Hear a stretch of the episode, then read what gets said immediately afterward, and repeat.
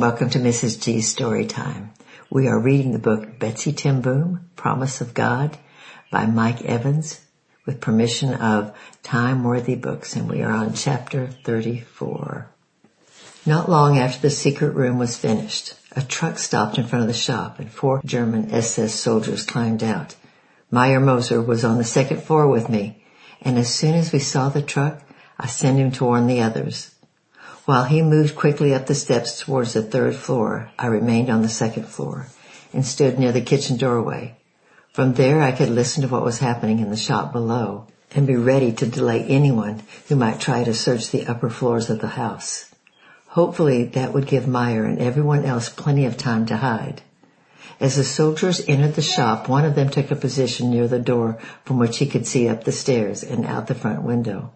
Another stood near the bottom of the steps not far from Corrie's desk, and a third moved to a position further inside from which he could watch the back door. The fourth man, who seemed to be in charge, looked over at Papa. We have heard rumors, he began, of people coming and going from here at all hours of the day, yet I do not see any watches on display in your cases. As to the people coming and going, Papa replied, as he had many times before, this is a shop.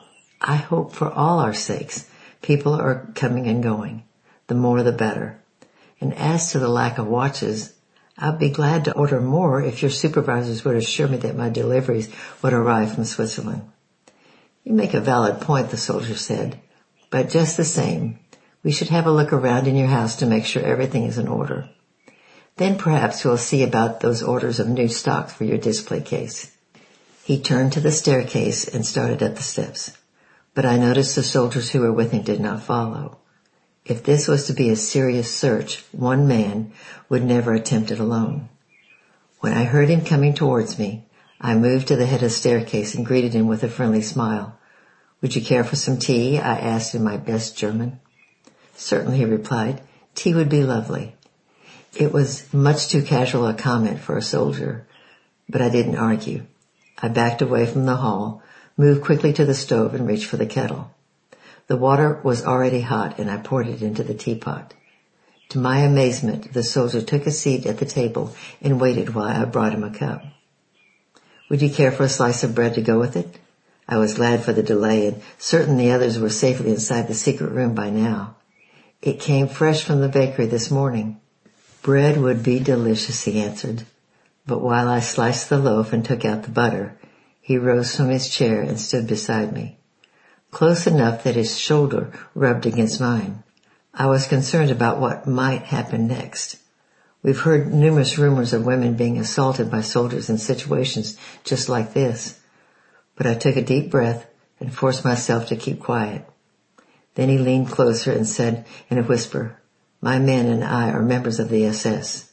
We were selected for our unit because we have displayed unwavering loyalty to the German nation.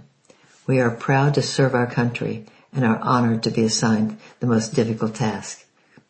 I am certain for a German that must be a high honor, I said, not knowing exactly what to say, but feeling compelled to say something. We soldiers must follow orders, but we do not like many of the things we have seen happening, especially to the Jews. Sometimes we find ways to avoid the worst of it, but other times that's not possible. We've done many terrible things. Now they have assigned us the worst task of all. The veins in my neck throbbed as my heart rate quickened. My palms were clammy and I was certain they meant to kill everyone in the house, but he kept talking. There are Jewish babies in the orphanage in Hofdorf. We've been ordered to travel there by truck. Take the babies from the orphanage and kill them.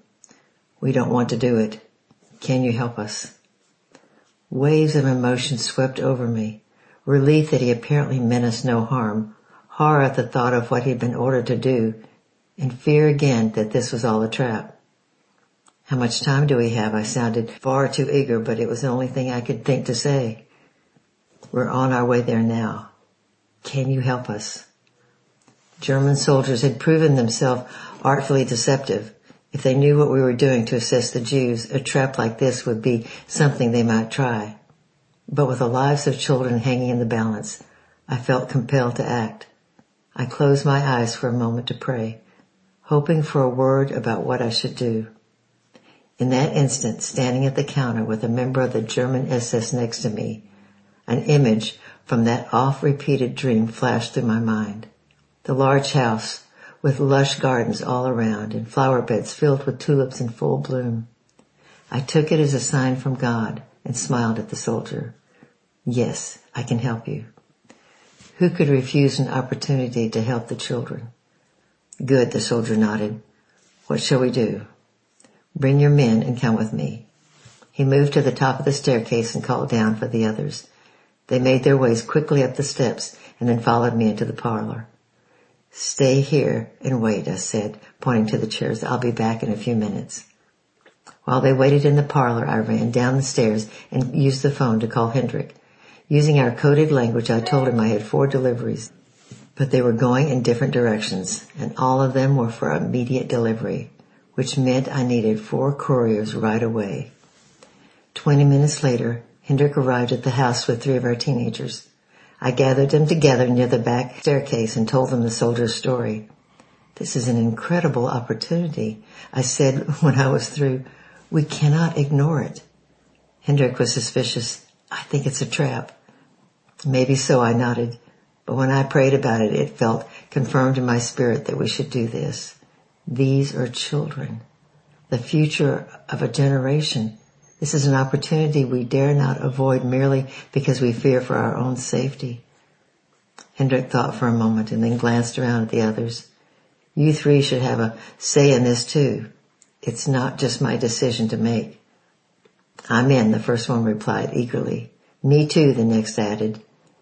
Can't let them go without me, the third one shrugged nervously. What do we do? That's why I wanted the four of you, I explained. There are four of them. You will wear their uniforms, go to the orphanage, and get the babies. Hendrik's eyes opened wide in disbelief. That's it? That's it, I said with a smile. That's the whole plan, someone asked. The whole plan, I responded. Anything more than that, and it gets too complicated. Put on the German uniforms, go to the orphanage, get the children. Hendrik had a telling look.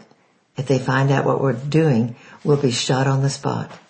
Yes, I conceded, but if you succeed, many will survive because of it, and people will talk about you for centuries to come. Others seemed to like the idea, and Hendrik asked, what do we do with the babies after we get them from the orphanage? Take them to William, leave them there, and come right back here. No stops along the way, no shooting or blowing up things. Just come right. No shooting, one of them interrupted. We're taking guns? You're taking their guns. No way, he said, shaking his head vigorously. They'll have us in front of a firing squad by sundown. It's the only way, I insisted. You won't look authentic without their weapons. When do we do this, Hendrik asked, ignoring the obvious skepticism growing among the others. Now, I replied. Without further discussion, I led them upstairs. I placed Hendrik and the others in my room and then went down to the parlor. Okay, I said to the German soldiers as I entered the room, take off your uniforms. They gave me an amused grin, but without a word of protest or a hint of hesitation. I waited in the hall while they tossed out their clothes, then carried the uniforms up to my bedroom where I repeated the same process with Hendrik. While Hendrik and others dressed as soldiers, I brought their civilian clothes down to the Germans and casually added, I'll need your weapons too. The one who's been doing the talking shook his head we can't give you our weapons. Why not? Well, for one thing, it's against the law for Germans to arm anyone in the occupied territories. And besides that, no soldier would ever give up his weapon except as an act of surrender. He was correct, of course, but I was certain this plan would fail unless these men were armed. So I looked him in the eye and quietly said, then you'll just have to trust me to give them back. His forehead wrinkled in a puzzled look. What will you do with them? Give them to the men who are going in your place. His eyes twinkled with amusement. You want us to clothe a patrol of Dutch volunteers in German uniforms and arm them with German weapons? It's the only way, I shrugged. There has to be another, he argued. Look, I was unwilling to let the opportunity slip away. You trusted me enough to tell me about this, and I've trusted you not to shoot my family or take us all to jail. Now trust me for this solution. I have four men who will take your place for this assignment. But in order to be successful, they must look like German SS soldiers. And as you so eloquently admitted, no German SS soldier would travel without his weapon. With a heavy sigh, he handed me his rifle and nodded to the others. They gave me theirs too, and I lugged them to my bedroom. Ten minutes later, in what might have been the strangest sight of the occupation, Hendrik and three of our young men, wearing German army uniforms and carrying German army rifles, climbed into a German army truck and drove away on one of the most incredible missions of the war. I prayed that they would be successful.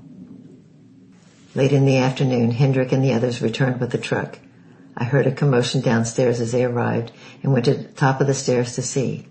Hendrik and the three teenagers, still dressed as German SS soldiers, were inside the shop. A woman who had come as a customer was frightened by their sudden appearance and rushed to get out of the way. Hendrik played the part to the hilt, angrily shouting in German for her to get out, and when she was gone the door was shut and Hendrik burst out laughing. I rushed down the stairs to quiet him. No, no, no, I said angrily. This is not a joking matter. You can't do this. We were only having fun, he chuckled. You are being reckless, I said, scolding him all.